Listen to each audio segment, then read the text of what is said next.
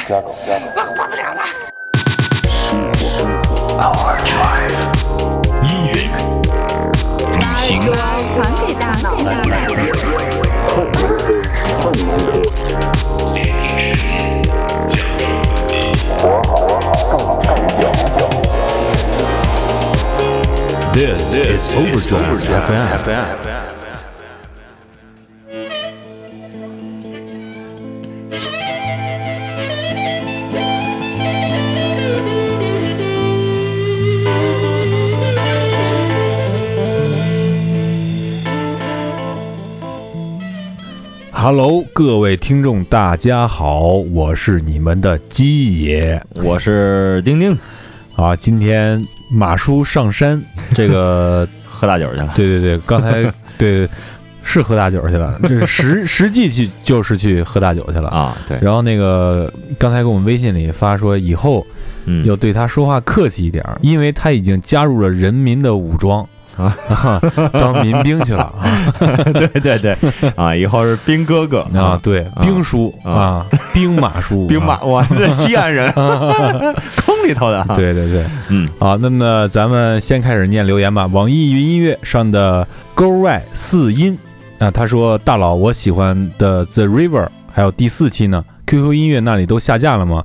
这里是你们吗？这个应该是我最早的这个老的粉丝，哦，最早的时候在荔枝 FM 做节目的时候，那那那个粉丝，嗯呃，他是在这个一百五十八期偷走了我的新娘这期，呃，给我们留的言。嗯呃，相信这个朋友关注我们电台不是一天两天了，嗯可能已经有个四五年了吧。嗯是的，你说的没错，这儿就是我们 啊。只不过在这个前六十期的节目里，呃，网易云音乐上传的话比较费劲，而且审核的话有很多呃关于版权的问题，所以就没有上传。嗯啊，我们也成功的转型到一个多元的播客，就是包括音乐、摇滚乐，还有一些身边的故事，嗯，还有时事的一些评论，还有我们说的一些案件、一些档案、一些未解之谜嗯啊，都是我们现在整个播客里的内容。也希望你能够继续关注。如果想要听这个早期的节目的话，可以在其他的平台收听，可以关注我们的微信公共账号“过载电台”的全拼，呃，自动回复你一个二维码，上面有各种这个我们上架的平台。对，好，我们再来看这个网易云音乐这个平台上的一位朋友叫凤凰牌网易云朋友，在争当文明先锋这一期说，祝过载电台十一国庆快乐。好早啊！呃，这个应该是咱们祝大家这个春节快乐的时候。哦，对对，对，然后我们的老听众，你舅姥爷的二大爷说，呃，只有死刑才能让行走在犯罪边缘的人保持清醒。嗯这是在灵濑水泥埋尸案这期嗯给我们留的言。对，呃，还有这个凤凰 凤凰牌网易云又又这个留言啊，说，呃，祝老家电台越来越沾挂。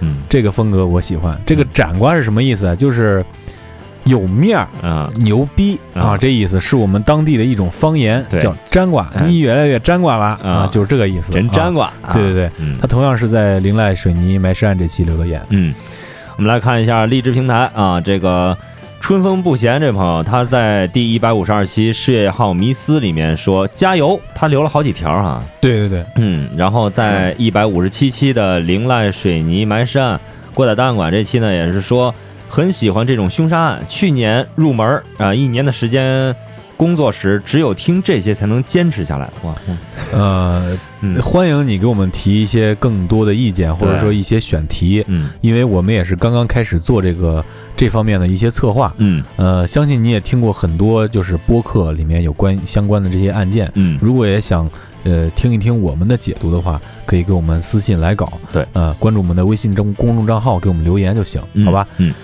那么春风不闲还在继续留言啊，说这个香港十大奇案中也有一件同党杀人焚尸案，嗯。呃，也是孩子作案，令人发指。嗯。对这个案子我知道，嗯。因为我和小丁都特别喜欢某个播客啊，在这儿就不提了，因为可能呃我们做的内容跟他有点相似啊。嗯。他做的这个香港十大奇案中，呃，我觉得是业界的标杆我觉得他们非常的牛逼。是是是，这个案子也是确实，呃，我们之前有所耳闻。既然呃之前北京的大哥做过了，嗯、我们就不再涉及了，嗯这样可能有点抄袭的嫌疑，对好吧？嗯嗯。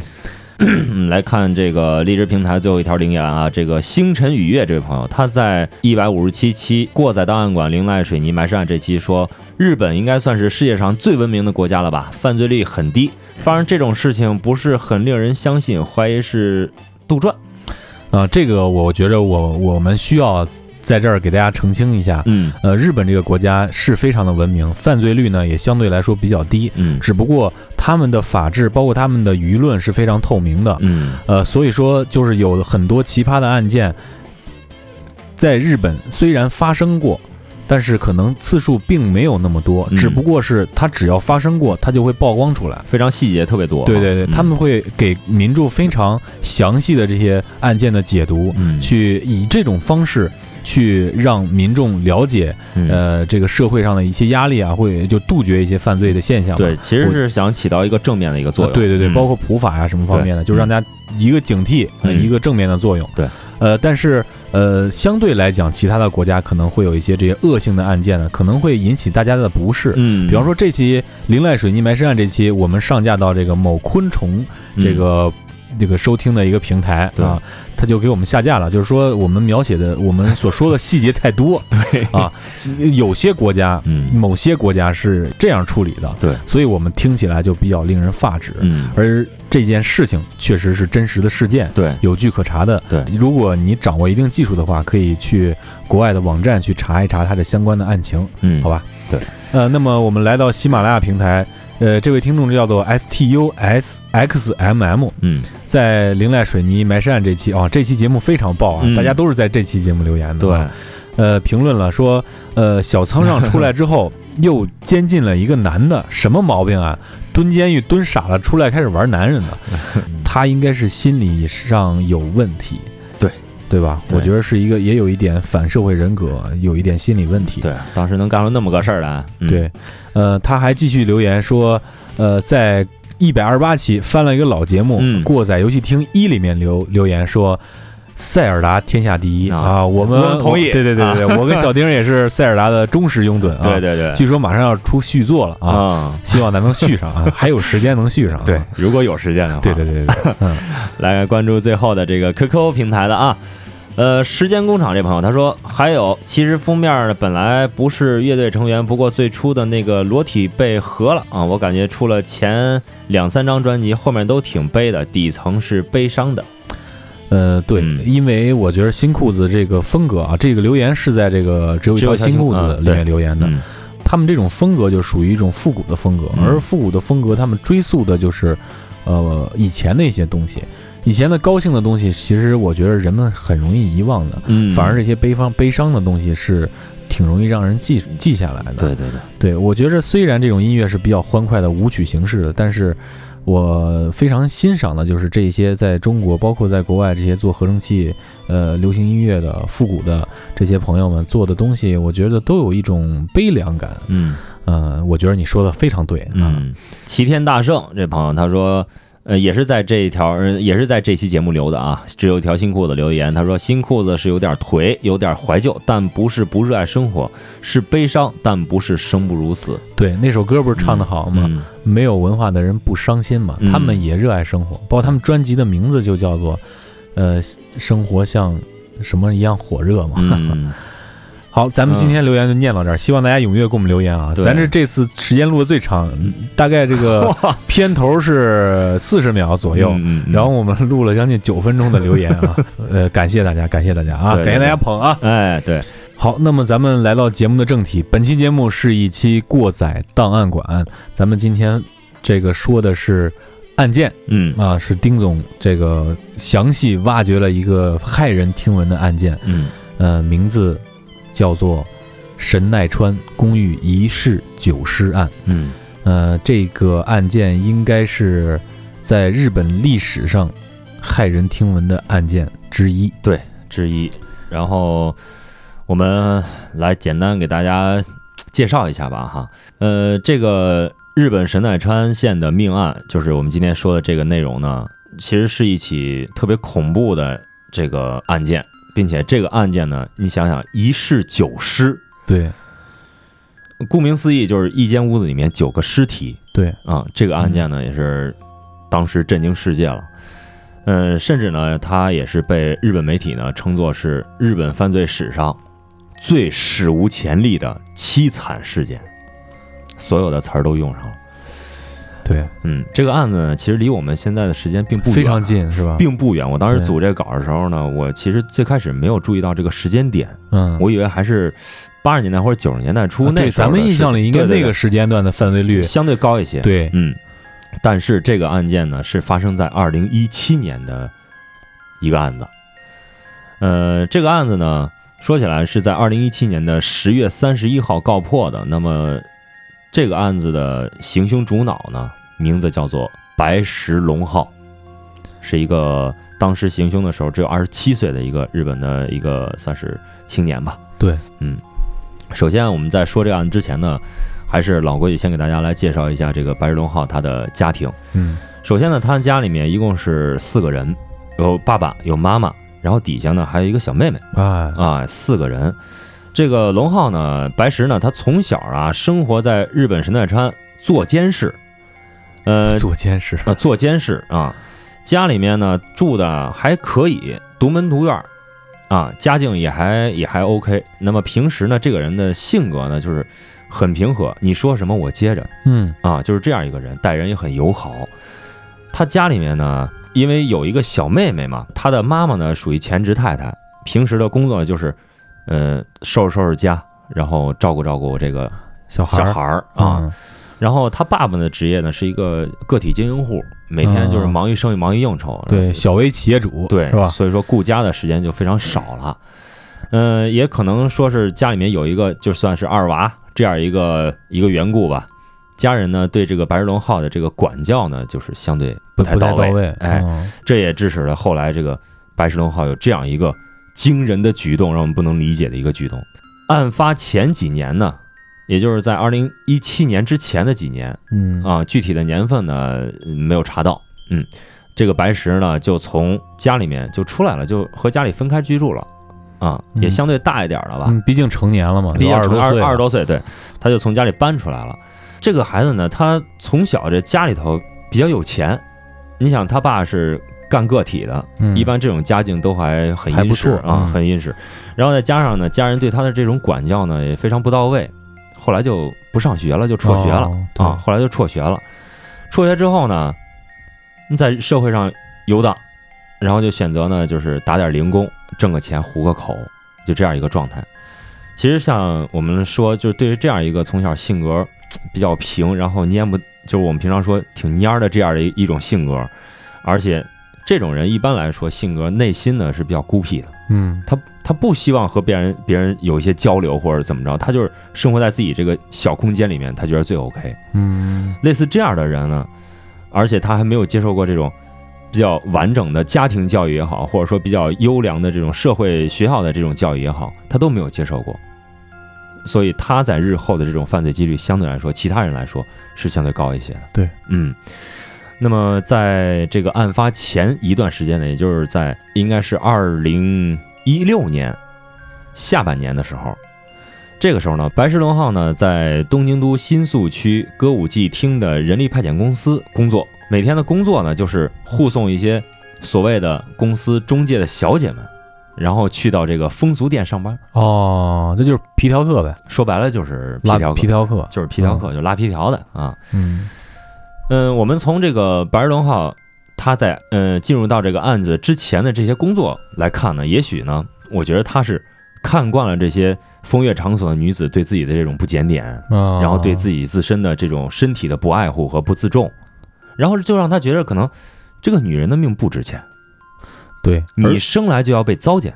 对对对，而且、嗯。而且他从小不是有那个二孩嘛？可能对。要二孩的时候，还嗯。这个家里面对他的妹妹的关注度比较高，对对对，使他也有一些嫉妒的心理，对有一些对女性不好的印象。对，然后这种印象呢，就在整个社会上面，在他内心就散开了，对，就就成那种对谁都挺怀恨在心，尤其是女的，嗯，就这种想法就开始有了。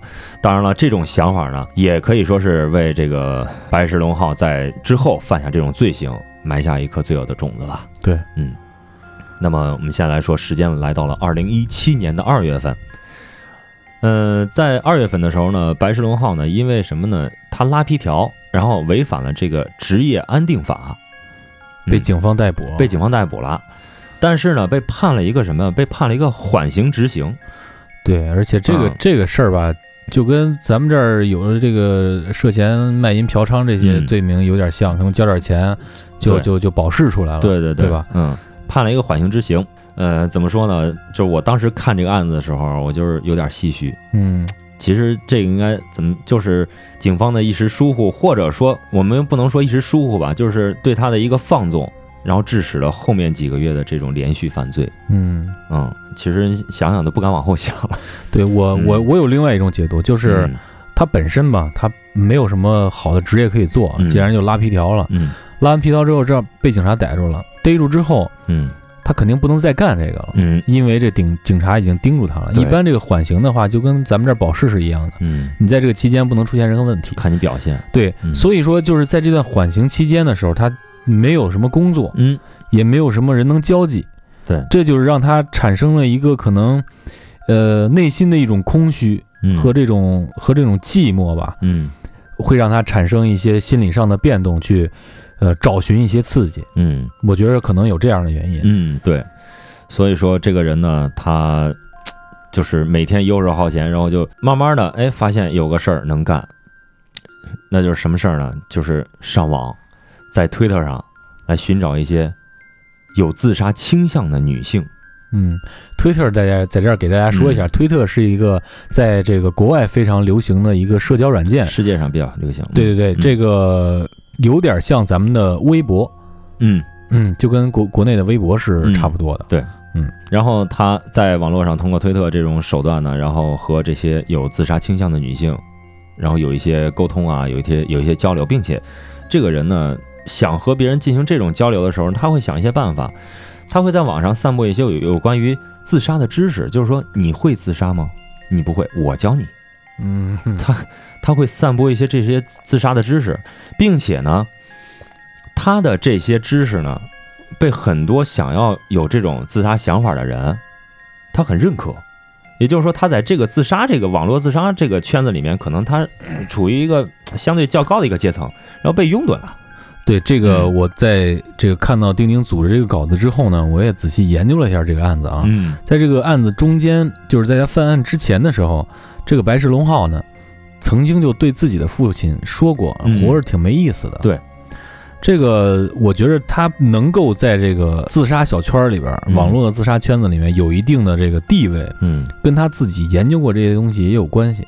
我觉得他肯定是研究过这些东西。嗯对，另外一个就是，其实，在网络发达之后呢，嗯获取很多信息是比较简单的。对，他如果说是站在一个二十多岁，比方说他犯案的时候是二十七岁，嗯。二十七岁的你这个呃，在网络搜索的这个能力，嗯。就会比这些可能低低年龄的这些少年儿童，呃，少年们吧，嗯嗯，他能力可能更强一点。对，所以说我觉得可能有这个原因，他对嗯这个自杀呀方面的这些东西有有所了解。嗯嗯。对。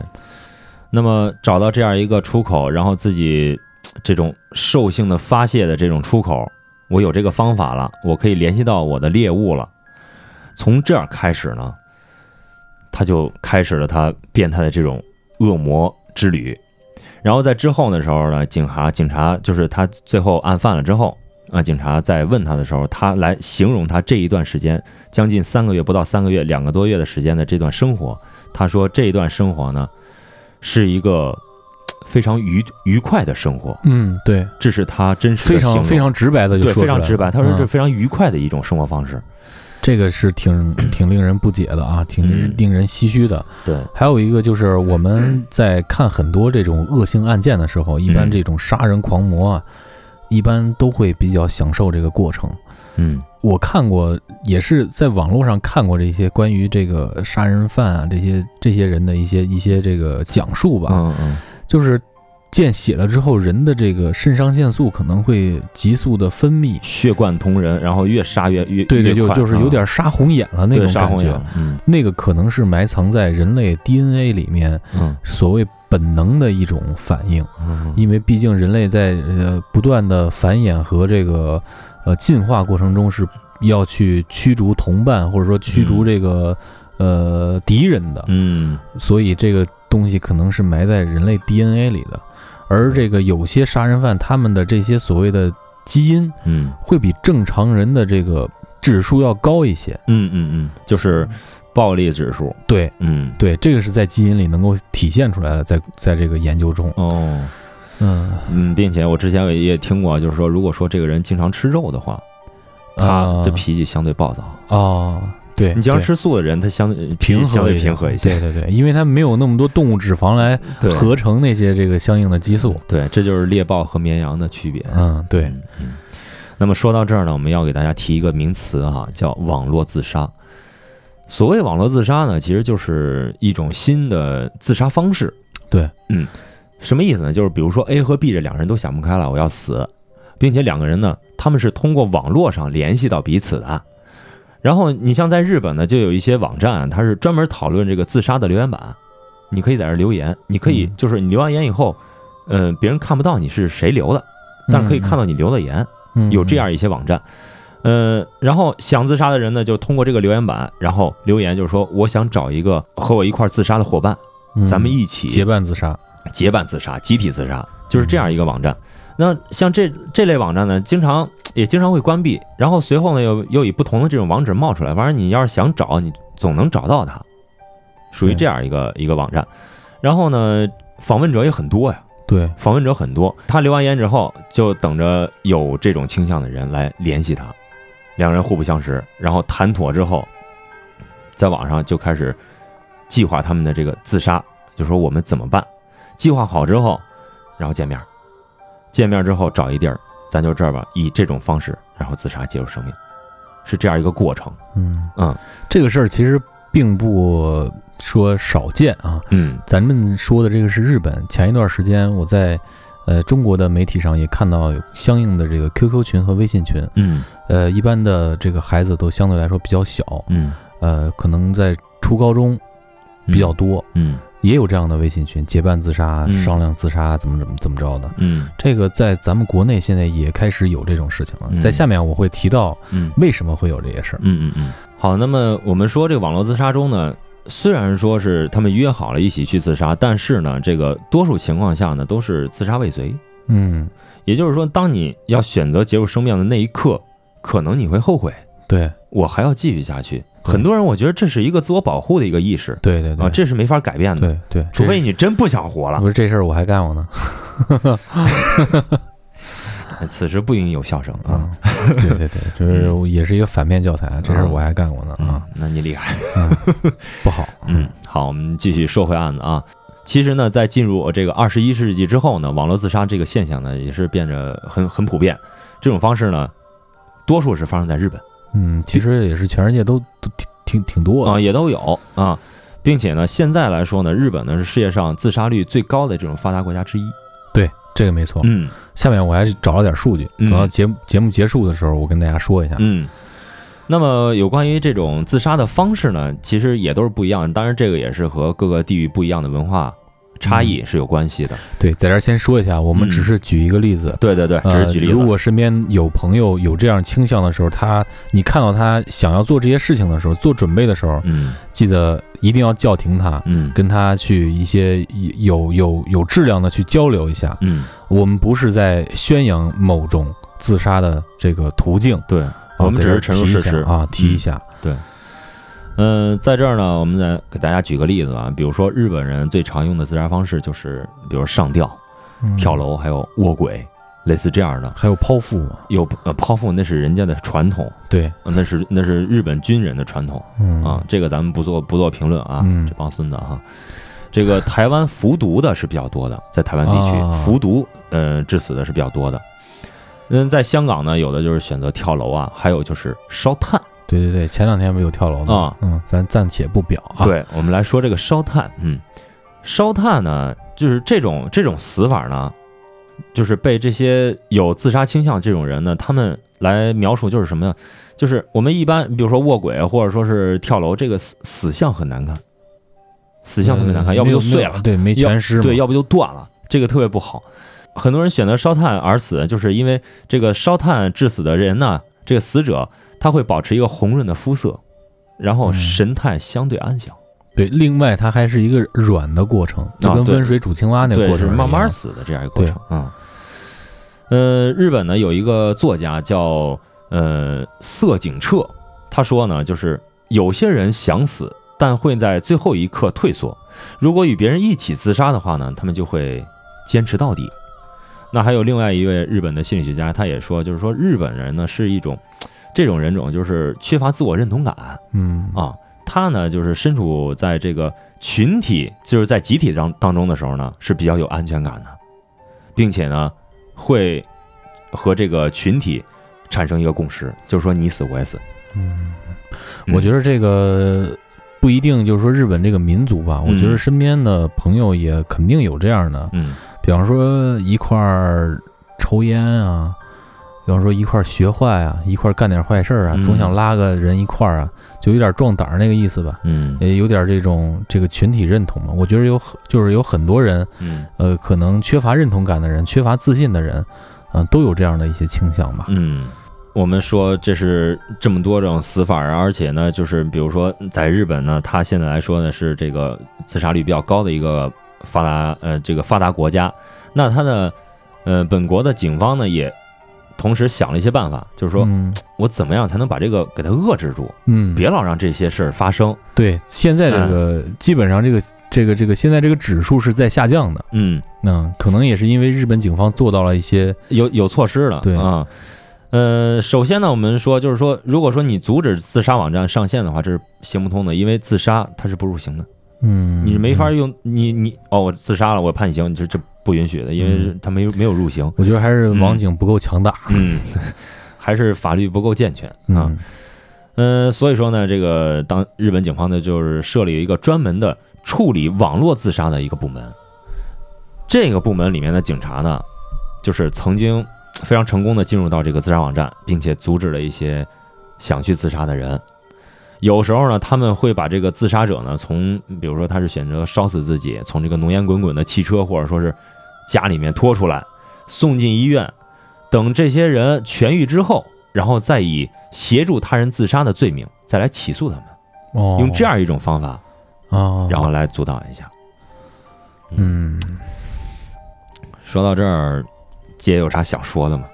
这个就之前我们也没事儿聊过啊，丁丁也也也也说这个他这个国家是比较缺乏安全感的，嗯就是对于自杀这件事情，我们确实有哦很多话很多内容能跟大家说，嗯呃，从它的历史角度啊，从它社会结构啊，有很多方面我们都能说到。嗯，咱们一会儿到最后一起说吧。好，那我们就再说回到这个案件的主人公白石龙浩哈。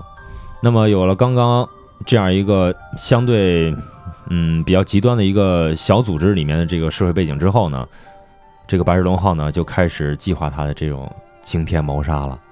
那么时间来到了二零一七年的八月十八号，这一天呢，白石龙浩租了一间屋子，就是公寓的二楼，位置呢是在神奈川的座间市，租了一间公寓的二楼。这这二楼呢是一个套间哦，啊、是个内外间，也就是说，呃，里面有厕所，然后有门厅儿，有客厅，嗯，是这样一个屋。就是就真正的一一一室室一厅一厅，对，一室一厅，租了个套间。嗯、并且呢，在二十二号的时候呢，就住进去了。后来，公寓管理员在案发之后接受到这个警方的一些提教的时候呢，就提到一个事儿，就是说办手续的时候，嗯，白石龙浩的父亲也在场，哦，就是他是和他的儿子一起去给儿子租的房子。啊，当时呢，这个白石龙浩就显得特别的慌张，嗯特别慌张，特别急促这种。当时这个管理员呢还透露一个细节，就是白石龙浩在办手续的时候呢，手中拿着一个手锯，嗯，就是小短锯，拿着一手锯，这个场面很诡异啊。对对对，因为他是十八号租下了这个房子，在十九号的时候呢签的租约，签租约的时候呢，这个白石龙浩呢还约了一位在网络上认识的轻生者，也就是自想要自杀的人，，对，想要自杀的人和他一起去签约。当时呢，就是有这样一个规定，就说这个租房者的个人户头上啊是需要有一部分存款的，哦，然后我才能把这个房子租给你。哦，就怕你不给，有有个抵押吧，就跟那。个押一付三似的。对对对，但是是人家这是只看你户头里面有钱就行。哦，但是白日龙浩呢，他这个无所事事，没有什么工作，这么长时间没有工作了，他没钱，所以说他就就给这个女孩说了，跟他去一块儿一块儿去的这个女孩也说了，可能因为这个女孩对白日龙浩之前的一些自杀理论也是比较崇拜，特别崇拜吧，所以说她就向白石呢这个户头汇了五十一万日元。嗯嗯，后来就证实了这个女孩呢就是这个案子中第一个被杀害的女性。嗯呃，这个时间呢，在二十二号这天呢，因为他们二十二号这天是住进去了。白石龙浩住进公寓之后呢，就开始约给他汇款这个轻生女孩来到公寓来探讨一下自杀的方法。那这个女孩进屋之后呢，嗯，白石龙浩就骗她喝下了这个安眠药和酒，喝完之后呢，就是指其有点昏迷嗯这样一个状态。之后呢，白石龙浩就拿出了早已准备好这个麻绳，哦勒向了她的脖子，就把这个女孩活活给勒死了。哦勒死之后呢，就是特别没有人性的进行了奸尸，我操。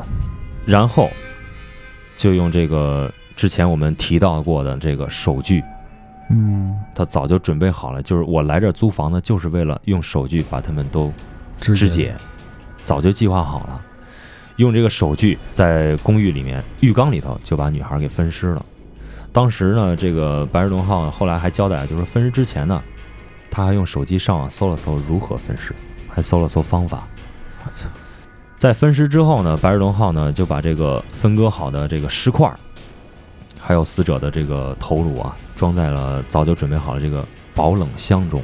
哦，因为他也怕这个有尸腐味飘出来，然后被别人发现嘛，然后就把这箱子放到了公寓的一个角落里面。后来在询问他的时候，白日龙浩就交代说，第一次分尸时心理压力非常大，并且处理尸体的速度就很慢，整整花了三天的时间。我操，那肯定臭了。嗯，花了三天时间，后来就快了。他说，后来一具尸体只需要一天就能分割完。从这一点上来说，我们就可以看出来啊，这个白日龙号呢，在第一个死者残缺的尸体还没有被分完的时候，他就和这个尸尸体同处一室，并且长达三天。他晚上咋睡呀、我操，就是就是特别变态，你没法想，你知道吗？对，嗯，并且这个事儿出现之后呢，这个案子还远远没有结束。就从二零一七年八月二十二号这一天开始呢，这个白日龙号就开始了他长达两个多月的杀人之旅，恶魔上线了。嗯白日龙号呢，在这之后在推特上新建了一个名字，叫“想死”这样一个账号，嗯来诱骗这些轻生的，就是有自杀倾向的女性上钩。嗯，而且他目标很明确，就是女性，就是女性。我觉得从这一点上来说，我觉得就和他之前对女性这种仇视是能能够关联上的。对对对对对嗯，他的方法就是先约他们来自己的这个住处，然后呢让他们喝安眠药、喝喝酒，然后让他麻醉，之后呢就用绳子勒脖子窒息，然后杀害，然后分尸。嗯，有一些这个年轻貌美呢是先奸后杀，但是不管这个顺序如何啊，前后顺序如何，这个警方呢后来透露啊，就是说所有女性在死前呢都或者说死后都遭受到了这个白石龙号的这种性侵。嗯。啊，然后都被分尸了，手段是非常残忍的。嗯，在之后警方的描述中呢，我们就知道了，在十三平米不到的这个出租公寓内，竟然藏了九具被分尸死者的尸块儿，九具尸体都被分尸了。好像两百多块儿，二百四十块尸体的尸块，二百四十块。这里面呢有八名女性，然后有一名男性，嗯，还有一男的，还有个男的。而这名男性死者呢，就是第一个被杀害分尸的这个女孩的男朋友。哦怎么回事？他怎么会死呢？就是这个男性死者啊，他之前啊，可能是听女朋友说了，就是我可能要来这个地方，或者说他自己找的，他找到这个白日龙号他的这个公寓了，并且呢，就是嗯，问这个白日龙号，就说你见我女友了吗？结果呢，就被白石残忍的也给以这样的方式杀害分尸了。这属于一个啊，有点有点点儿挺背的吧，咱这样说吧。对对，他是有点这个杀人灭口的意对思。对，就不能让这消息出去哈。对，嗯，这个白日龙号呢，将这个尸体呢肢解之后呢，就把头还有骨头以外的这些，比如肉啊，还有脏器啊这些东西，当垃圾就就扔掉了，我操，然后把其他的剩的这个，我们我们说躯干就比较硬的这部分，头啊什么的，都放进了一个保冷箱里面，保温箱吧。嗯。然后呢，用这个猫砂盖住尸体，因为这个东西是可以隔味儿的嘛，嗯啊，来掩饰气味儿。虽然这样干，但是呢，这个白石的邻居呢，也曾经闻到过，就是说从他的这个公寓里面也飘出了一些类似下水道的味道，然后就臭味儿。也是臭。你想这种味儿，因为我们在之前关注一些案子的时候，这警方如果说家里面有腐尸的话，嗯你，在门口离多远你都能闻到。对对对这个味道是那种钻心的那种味儿，好像是。对对，你别虽然说咱别说了，我操，啊我现在都有点恶心虽，然说咱没有闻过啊，咱嗯啊，嗯有，点恶心。那我们继续啊。那至于为什么要杀这这些人，白石在后来供述就说，我就是单纯我想强奸他们，然后就是抢点钱花。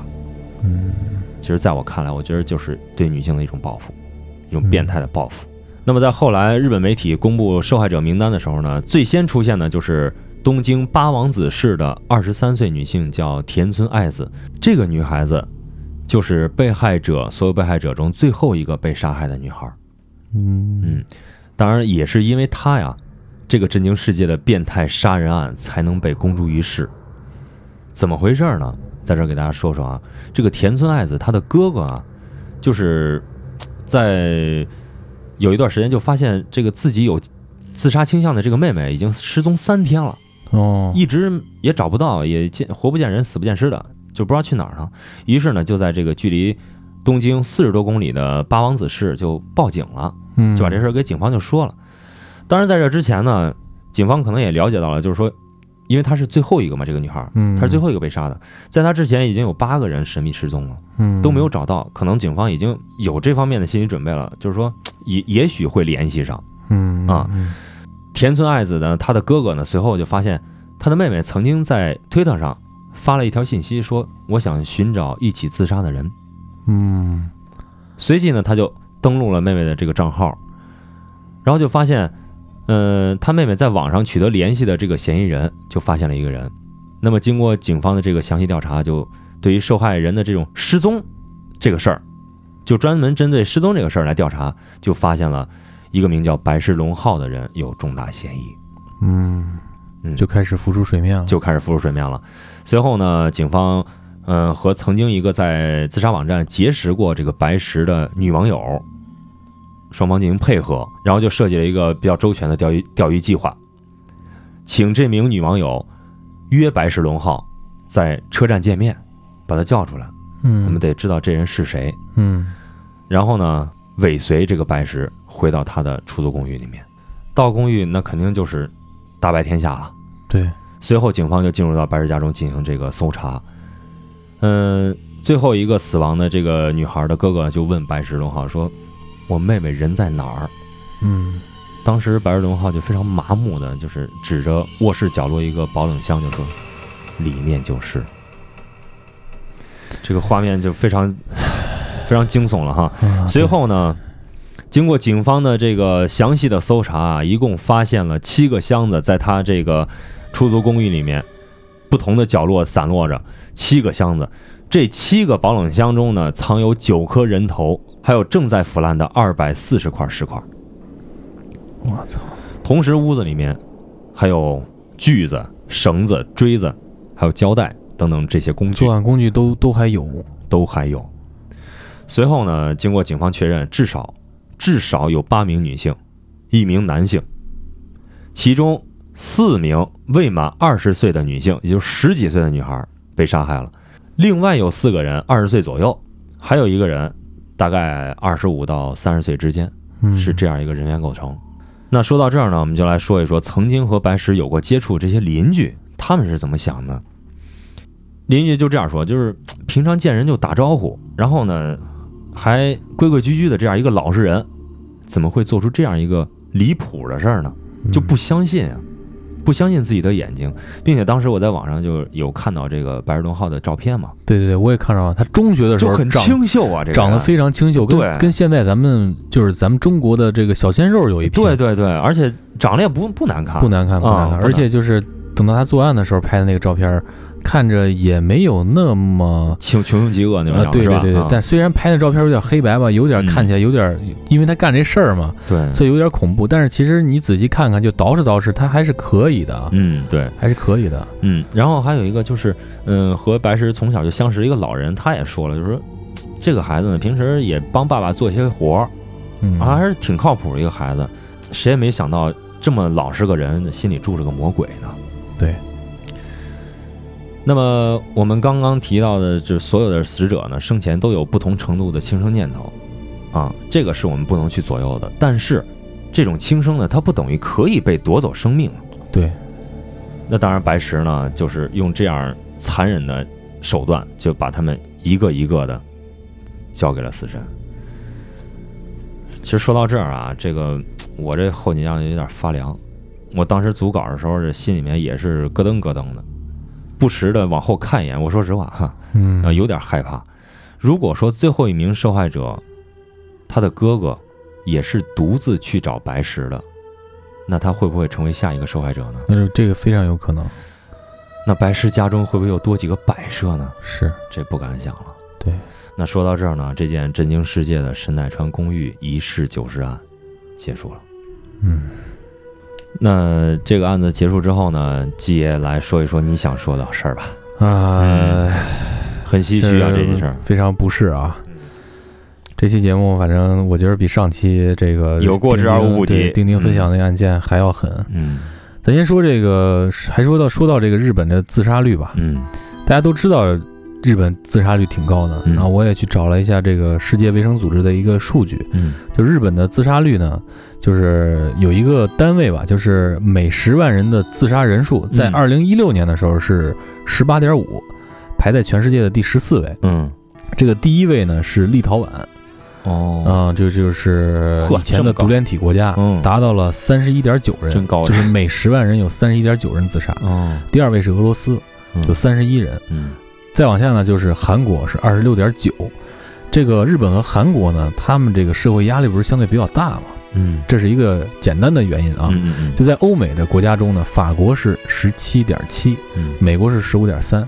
所以说，日本在这个发达国家中，这个自杀率并不是特别出突出，嗯嗯嗯，但是也相对来说比较高。嗯所以说，日本政府呢就在做很多的这个呃减少自杀率的这些措施，嗯包括警方啊，包括这个社区的诱导啊这些。嗯但是呢，我听说这样一个说法，就是其实日本政府呢是将一些就是可以判定成自杀的一些案件，但是有一些稍微有一些人为因素的这个案件，这个嗯死亡的人数呢嗯就没有放到自杀里面。都变成刑事案件了。对对对对对，哦所以说它这个统计呢是连年在下降的。我们我们也就是这么一听嘛，因为具体我们也不知道究竟这个结果是什么对啊，这是只是一个这个传言吧，啊，就说什么的都有。当个都市传说来听吧。对对对。嗯，关于这个日本的自杀率呢，我大概就是有有几点吧。嗯。第一吧，就是从二十世纪九十年代之后，就是日本的经济发展的高峰是在一九八零一九八零年代末嗯，就达到了顶峰，然后九十年代之后呢，出现了严重的经济倒退，嗯。它的社会压力和抑郁的人口开始增加。嗯。呃，如果说你的经济大爆发之后，一旦出现集体的这种倒退，就是经济的倒退，那受不了。首先失业率会上升，对，而且你本身你可能贷款买了很多东西。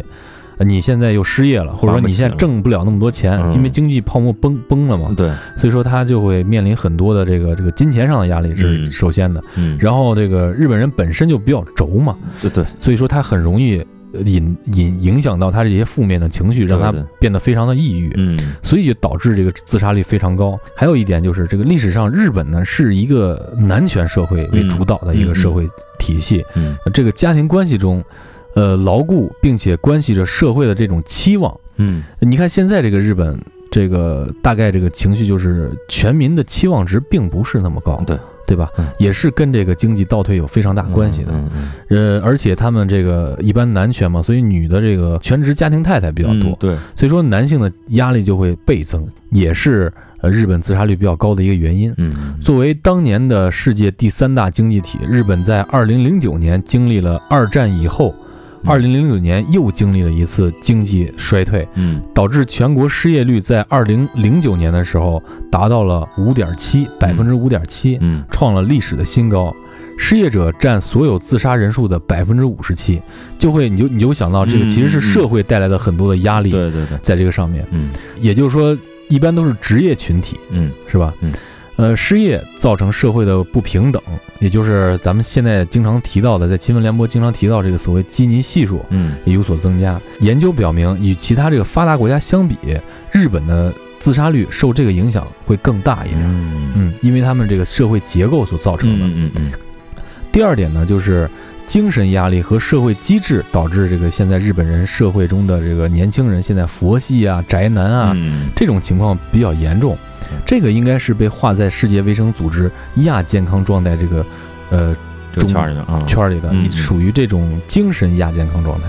精神精神生活不健康，对对对对，嗯呃，这些人就是基本上没什么这个人际关系，对宅男嘛，对，也不就嗯。也不追求什么上进和探索，不再对这个物质有什么欲望。嗯。就是他们现在，你比方说，就日本就有买一些古着呀，嗯。老东西儿也很便宜，嗯。也不对这个电子产品啊什么的，嗯。都是那个东西都是人家八九十年代对，追求过的东西他们已经过了那段时间了，嗯。他们就没有那种欲望了。就是相特别空虚，心里面啊，对对特别空虚，这个就产生了这个非常畸形的这种文化啊。嗯嗯，就比方说，我觉得比较畸形的，就宅男宅女啊，嗯。什么 A C G 这种漫画啊，嗯。什么或者是这种，呃，这种有点有点变态的这些东西啊，嗯呃，这种人被认为这个是边缘化人格，嗯嗯边缘化人格。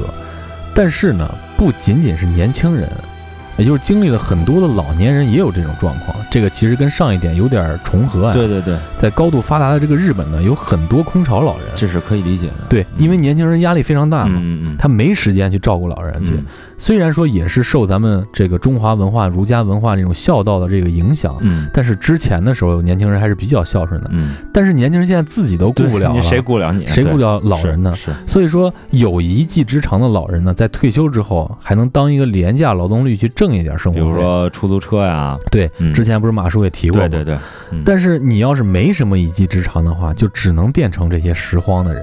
拾荒的人，我认为他们的死亡率和自杀率是相对比较高的。嗯。比方说，当年我看过一个小说，就是东野圭吾的那个《白夜行》里面，嗯。就是有一个死者，就是一个拾荒的人嘛。哦。所以说，不光是年轻人，老年人也也是有这种，呃，自杀倾向比较高的这种这种这种趋势的。嗯嗯，第三一点就是日本它本身有着这种自杀的文化，嗯就是咱们传统的，咱们之前说的日本传统的这个带着荣誉自杀，嗯，宁为玉碎不为瓦全，是吧？那些士兵是吧？这所谓的玉碎嘛，是吧？对对对，日本这很多传统派的文人在成名之后，也都相继有有一些自杀的，哦，也是受这个政治和社会的影响嘛。因为日本从明治维新之后，到了这个美国进来，嗯然后又天皇，嗯然后后边又这个二战失败之后，然后又重建啊这些东西，在政治上面他们是经历过非常大的动荡的。嗯嗯，所以说，有的人是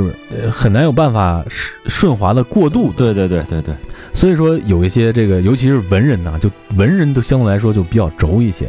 更加神经质一些。对对对，比方说我 我认识的最牛逼的一个人就是三岛由纪夫，嗯哦，这我知道。这个应该嗯大家听说过，嗯他写的很多东西也都比较牛逼，但是他是一个深受天皇形象影响的这么一代作家。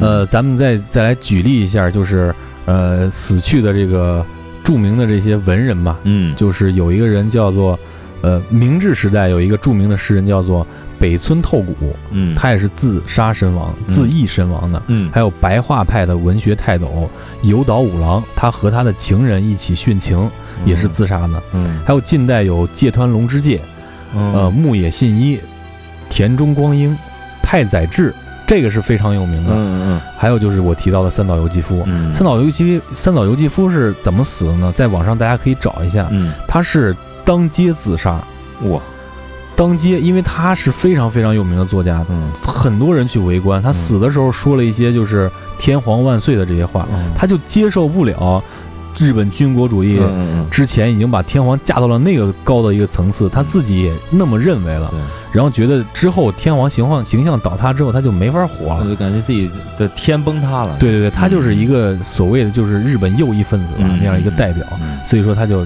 就当街剖腹的，这死的光了。对，当街当街剖腹的。另外还有这个，呃，日本嗯。非常著名的文学家，嗯。诺贝尔奖文学奖获得者、嗯川端康成，嗯，在功成名就之后也走向了自杀之之路。嗯还有一个就是日本还有一种是谢罪自杀。你像咱们有的说这个日本人就是咱们这个比这个武士道，嗯我输了之后我就死，是吧？嗯也有一种就是他们如果说犯了一些罪行，他们觉得自己无法饶恕自己，嗯，然后就会也会选择切腹自杀。哦，这个里面就在五十年代，也是我在网上看了一段啊，嗯就日本有一架飞机给坠毁了，嗯所以说那个飞机的这个航空公司嗯，这个总经理就自杀谢罪了。太极端了吧？这个，对对对，他们的人格咱们是无法去揣测的啊。其实你就是你说了这么多，就是让我感觉，他就是他们行为方式相对来说是比其他民族要极端一些的，对，这个是不能回避的。嗯对对对，你要说嗯极端也好，要说他们简单也好，呃，对，也都能解释，都能都能够。解释。对对，最后一点就是最近一段时间，就是嗯自杀低龄化是日本社会，包括全世界的一个现在逐步逐步渗透年龄层越来越低了这样一个一个一个趋势啊。因为现在整个全世界的经济压力现在都开始比较大了，因为这个经济增长率越来越难嘛。嗯父母因为自己的压力对孩子的管教越来越少，社会对少年儿童的关注度也就大不如前了。嗯，所以说，在校园中有很多这个欺凌、霸凌的这些事情，咱们身边不是也不，也出现过吗？你上学时候肯定也有，是吧？？有，我们邢台还有这个被曝光到央视的，嗯呃，有很多。呃，还有就是家人、老师，这个对孩子有些时候这个期望值啊是过高的，过高之后你又没有很好的对他有一个疏导的过程，所以就很容易让这个年轻人、小孩儿的这个心理承受压力会，这个能力会降低，他抗压能力比较低。对对对，无数排遣这些心心理的这种崩溃的这种情绪，嗯。所以呢，他们只能选择互联网，选择手机，对，选择这些途径，哎，去聊一聊。但是往往年轻人、小孩儿是比较容易受身边人影响的，所以他们就会，比方说我我我是一小孩儿，我跟小丁说，嗯我操，我不想活了，我今天这事儿这事儿了，嗯，我很容易影响小丁说，我操，昨天我也遇见个什么事儿。我也，不想活了。我也不想活，了那走吧，咱俩一块儿吧，啊，就很容易出现这样的事情。是，所以说，就让这个崩溃的边缘啊，嗯。就离这个人们的生正常的生活越来越近。对，这个我觉得是这几点我想说的啊。嗯。再往下就是咱总结一下这个整个这个案子，让咱们想到咱们身边的一些事情，就是你有没有觉得，就是最近，因为我们国家的这个新闻也是逐渐的舆论在放开嘛，嗯嗯。我们听见这样的事儿也越来越多。嗯，对，所以说，其实这些事儿虽然是在就是在去年前年发生的事情，嗯。但是其实我们身边也可能正在进行着这些事情，我们社会似乎也在逐步向这种这种这种局面在倾斜。嗯。这个是给我们自己社会的一种每一个人嘛一种警醒，嗯，是吧？对，嗯、然后再来说回这个案件吧，咱们来说一说这个白石龙号是怎么判的。嗯。这个我查了很多啊，嗯。费了点劲，嗯。我也没有看到一手的日文资料，我是嗯。在这个台湾的一个新闻上看的，他是判了囚禁一年两个月，缓刑三年，没判死刑，没有判死刑，嗯。而且只判了一年两个月。嗯。咱先不去评论这个量刑结果啊，嗯嗯呃，之前有很多留言也在说这个量刑结果怎么样怎么样，咱们不去说这个事儿，咱们举几种可能性。嗯。之前这个呃，丁丁说了，白石龙浩陈述的时候嗯，是说是自己勒死的人，是他把那个第一个女孩勒死的，对嗯。他就是说他是一个杀害人的凶手。对。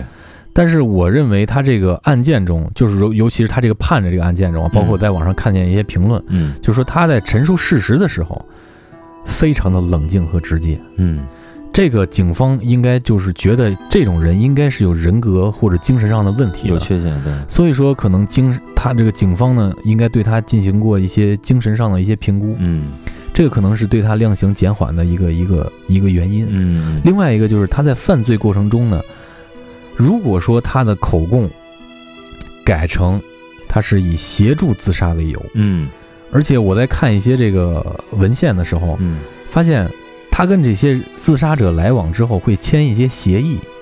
哦，签协议就是说，比如说咱俩约着自杀，啊，对，你死了跟我没关系。对对对对，可能有这个东西啊。哦我看的时候，可能可能发现了这这一点，哦就是有一些这样的协议，可能这些协议呢也对他有一些影响。有保护，有保对护。先说一点啊，我们看到的这些证据都是在网上找的，对包括维基百科也好，嗯包括就是呃罗宾贴吧了也好，嗯。或者说罗宾百科也好，嗯，这个可能都不足以为信啊。对，我们只是希望大家别较真儿，我们说的只是这个事情啊，对对对对就是说，我就说这个协议这事儿，大家可以说它有，可以说它没，对。因为我们也没有找到真正详细的资料，嗯。没有去翻日本的这个卷宗，咱们也不知道，嗯。所以说我就提出这一点呢，可能是因为有一些协议在里面。嗯，然后量刑有些变化。啊，。对。嗯。另外还说一点，就是如果白石龙浩再改一下口供，说他是在人自杀之后再进行的凌虐尸体、嗯分尸的这种情况，那他的罪行会更低。哦，这样的情况就更低，因为你是自己自杀的，我只是犯了一个毁坏尸体尸体的这样对对对对对这样的罪名。嗯所以说这个网上反正我也是，我们也是道听途说的，是吧？？嗯，嗯咱们对日本日本法律，我们也也没有发言权，跟咱们之前刚才说的那些那些那些证据也是一样的啊。，嗯大家就是这么一听，因为这个一年两个月，大家实在是无法接受。对，太无法接一个这么样一个杀人狂魔，一世九命两个月还焚尸，嗯不是还还还分分尸，嗯还把这这尸块都放起来，这有点像十大禁片里的那些电影。对，就不是像真实生活中发生的事儿。对，嗯，对。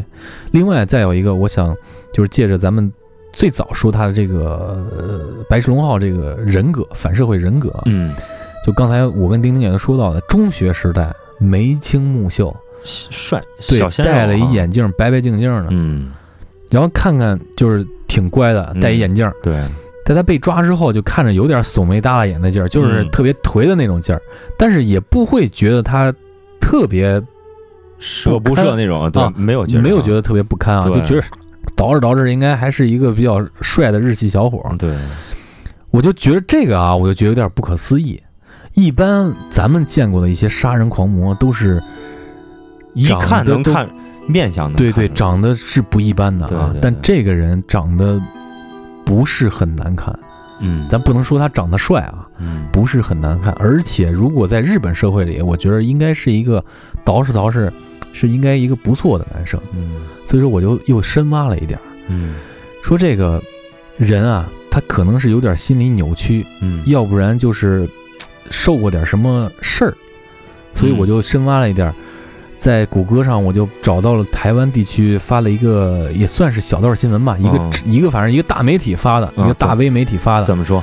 说那个白石龙浩啊，在他之前就拉皮条之前呢，嗯。去这个小偏小商品市场上也当过这个卖电子产品嗯。这个售货员。嗯。当时他的同事就说呢，因为这个售货员啊也挣不了多少钱，白石龙浩呢就有一副业，就是陪男人睡觉，陪男人睡觉，所以说他可能是一个双性恋，也就是说他是一个职业的鸭鸭，而且嗯。啊还有说我也学一下马叔，而且嗯。他不光陪男的，嗯。他还跟女就是富婆吃软饭，这是我在这个谷歌中这找到的东西啊。嗯，因为长相不赖嘛，对对对对对。嗯，另外一点就是他还整过容，他这人格太乱了，他整过容。嗯。对再往下就是我找到的这些点啊，就是在日本新闻中说的，嗯。就是说他这些人格的特征嗯。里面提到一点，他并不是像普通的那种孤僻型的反社会人格，他是一个能说会道的人。你想想他干过啥？卖过东西，对，拉过皮条，对当过鸭伺候过富婆，富婆，对，伺候过富男，这都伺候过，吃就是说肯对对对，说明这个人啊，这嘴皮子应该是还可以，挺好使的。嗯再往下的时候，我记得日本一个媒体就放出来他这些人人格的这些特点啊，嗯。他非常会讨女人欢心，嗯。非常就说话就特别好听，尤其是又长长长相又不赖，嗯。所以说他在传授这种自杀技巧的时候，应该是也利用了他的这些人格上的魅力，嗯，对。对吧？对对对，还有另外一点，就是我觉得也是一个非常重要的一点，就是他既然干过鸭子这种卖肉的这种嗯嗯。营生，嗯。就是非常简单的、不费劲儿的获得了非常大的金钱嗯，回报的这种营生，嗯，比如说卖淫，比如说贩毒，对，比如说杀人越货当杀手这样非常简单的就能简单的劳动获取大量的资金回报这样的事儿，挣过快钱儿，挣过快钱之后，他就不再想踏实的去干一份工作，对对对，嗯，就跟所对，所以说他聊了人之后，然后这个给人签协议，或者说你得给我一部分钱，我既然帮你做这事儿，你得给我一部分回报，嗯。这个也是他走上这条路的一个非常大的诱因，嗯。助长了他这种杀人的这种刺刺激的这种气焰吧。嗯。当然啊，嗯。我觉着还是肯定要提到，就是咱们节目一开头提到那个他的家庭对对他的这种熏陶上面，嗯使他对女性产生了非常大的厌恶感嗯，和仇视感。对，而且他的所有的这些行为是我们不能理解的。我觉着他能够干这些事儿呢，我觉得和他这个性格呢还有一个关系。第一，他比较轴；第二呢，就是他想干成的事儿，我觉得这个人属于什么呀？就是我想干成的事儿，不管我付出什么，不管我做什么，我说什么，我都必须要实现。对，这个目标非常的明确。对对，他就是，尤其是像这种平常平常是不声不响的人，他往往嗯做一些事情的时候，我们身边也会有这样的人。对对，非常执拗。你会觉得不可思议，这是他吗？这还真是他。